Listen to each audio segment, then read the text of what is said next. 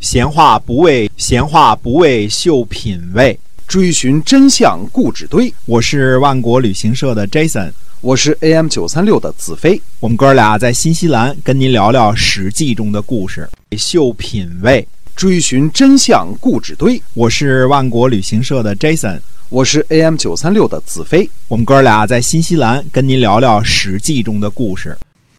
各位亲爱的听友们，大家好，欢迎回到我们的节目中啊，《史记》中的故事天天为您播出。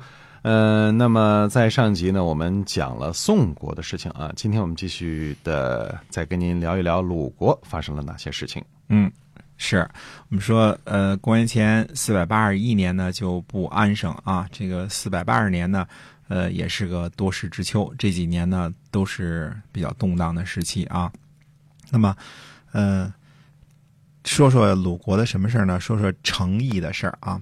成邑呢，我们以前专门有一期节目讲过成邑的这个地理位置的重要性啊。基本上它是在汶水这个呃之上啊。那么呃，在南北的通衢大路上，正好是这个嗯鲁国和齐国的中间的一个重要的一个据点，对吧？这个地方呢，呃，可以算作是鲁国的北大门。呃，由于北边齐国这个邻居比较比较恶的缘故啊，诚意对于鲁国来说呢，还是非常的重要的。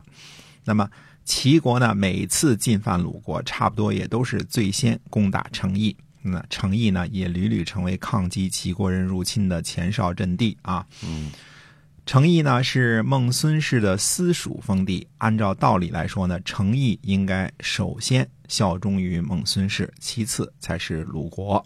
嗯。我们说过啊，春秋时期的忠诚都是一己制的啊，从来不越级啊。那么，呃，因此上呢，这个承载呢，就是城的这个守护官呢，那一定是忠于孟孙氏的啊，哪怕他未必听鲁国的命令，他也必须得听孟孙氏的，对吧？那么孟武伯呢，是孟家的这个家督孟义子的儿子啊，他呢想在城邑附近养马。那么承载呢，公孙素呢就不答应。呃，公孙素说呢，说孟孙氏呢，因为城邑啊土瘠土地贫瘠，所以呢不在这里养马。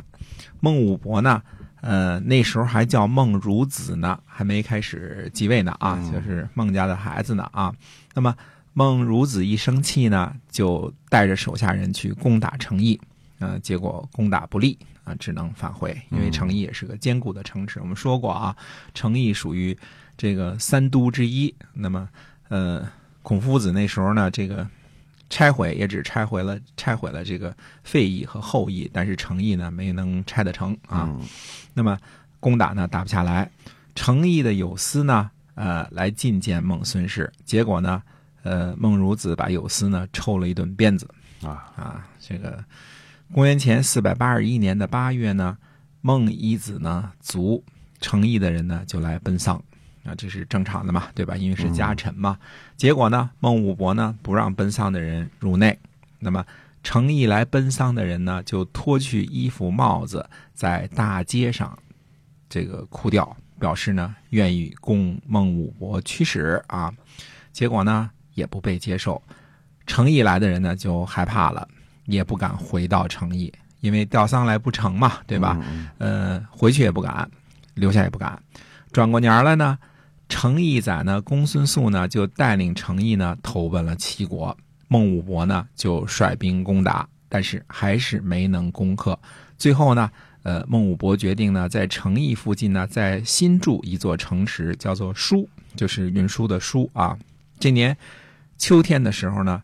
陈成子的哥哥叫陈冠，啊，他呢出使楚国，啊，在这个时候呢路过魏国，那个时候呢在魏国做官的子路见了他，子路说呢说上天呀让陈氏为斧头，呃，砍削齐国的攻势，呃，是否想让别人拥有齐国呢？现在还不知道。还是说准备让陈氏拥有齐国呢？现在也不知道。既然这样呢，如果陈氏现在善待鲁国，等待时机，那样不是也很好吗？为什么要虐待鲁国呢？嗯，陈冠呢就回答说：“他说正确，我听到您的教诲了，呃，您能否把同样的话呢也说给我弟弟听呢？他弟弟是陈成子啊。那么要说呢，这个其中这个事儿有什么可分析的呢？其实，呃，这么说啊，孔夫子听说陈成子杀了齐国国君之后呢，斋戒三日，要求鲁国讨伐齐国，呃。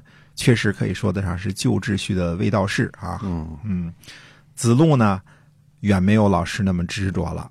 子路劝陈冠的话呢，用现在的话来说呢，是用了计谋了。因为什么呢？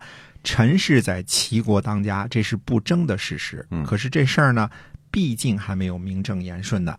这个呢，也是陈氏最大的心病，因为现在还没有扶正的嘛，现在还是这个偏房的嘛，对吧？那么。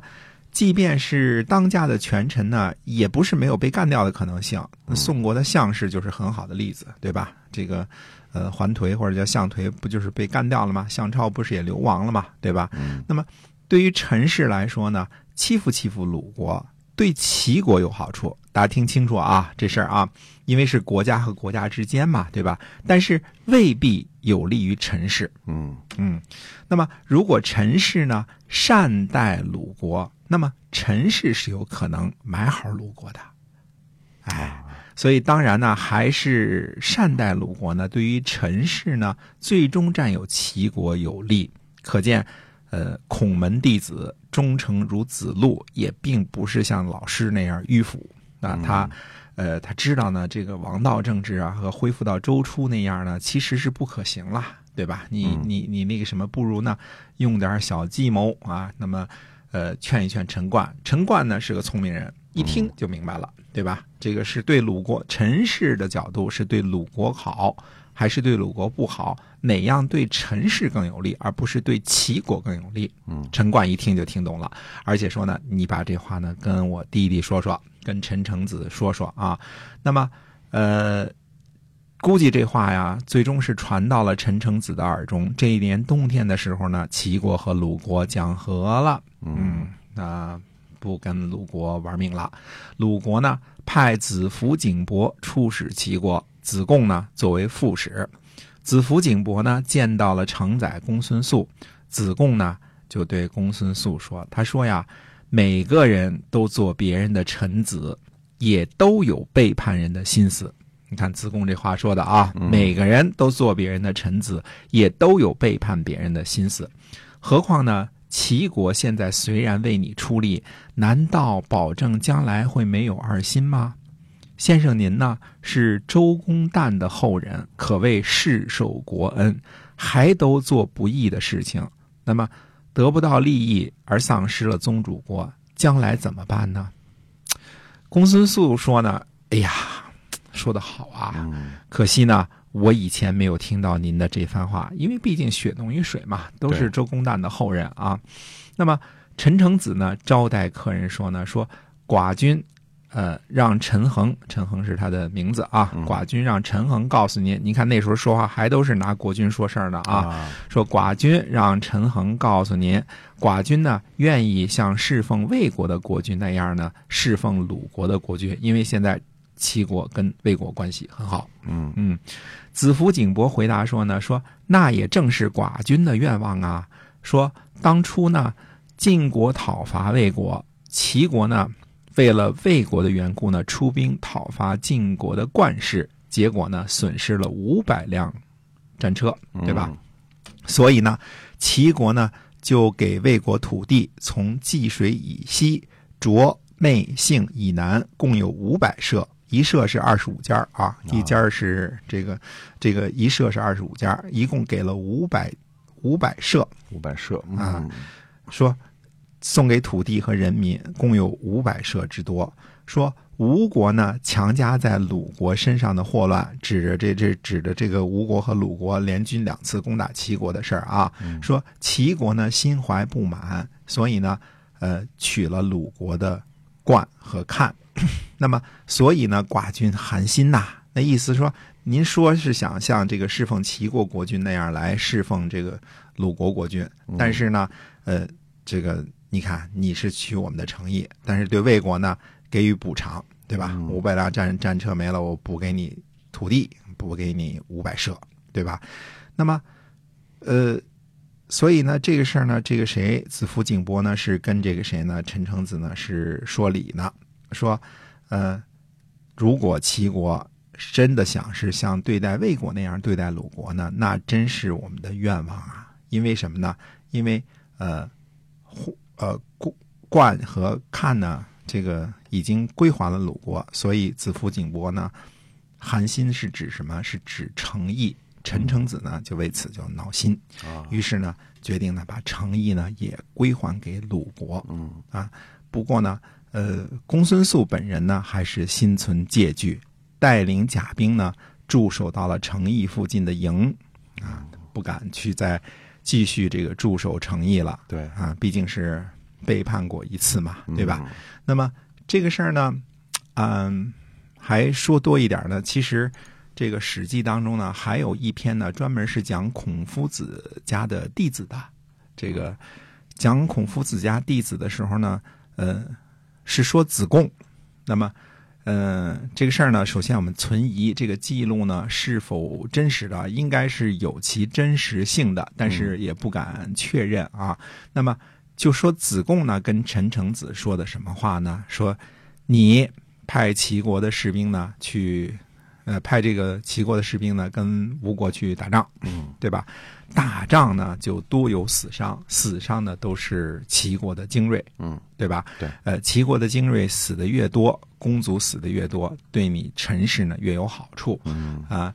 当然，关于子贡的记载呢，还有呢，说让子贡呢去这个呃挑唆这个吴王夫差啊，让他呢去跟晋国争霸，这样一争霸呢。呃，最后呢，实际上是减除了鲁国的危险。嗯，呃，只是呢，这篇东西呢写的很好，写的非常好啊。这个，嗯，孔子世家啊，写的非常好。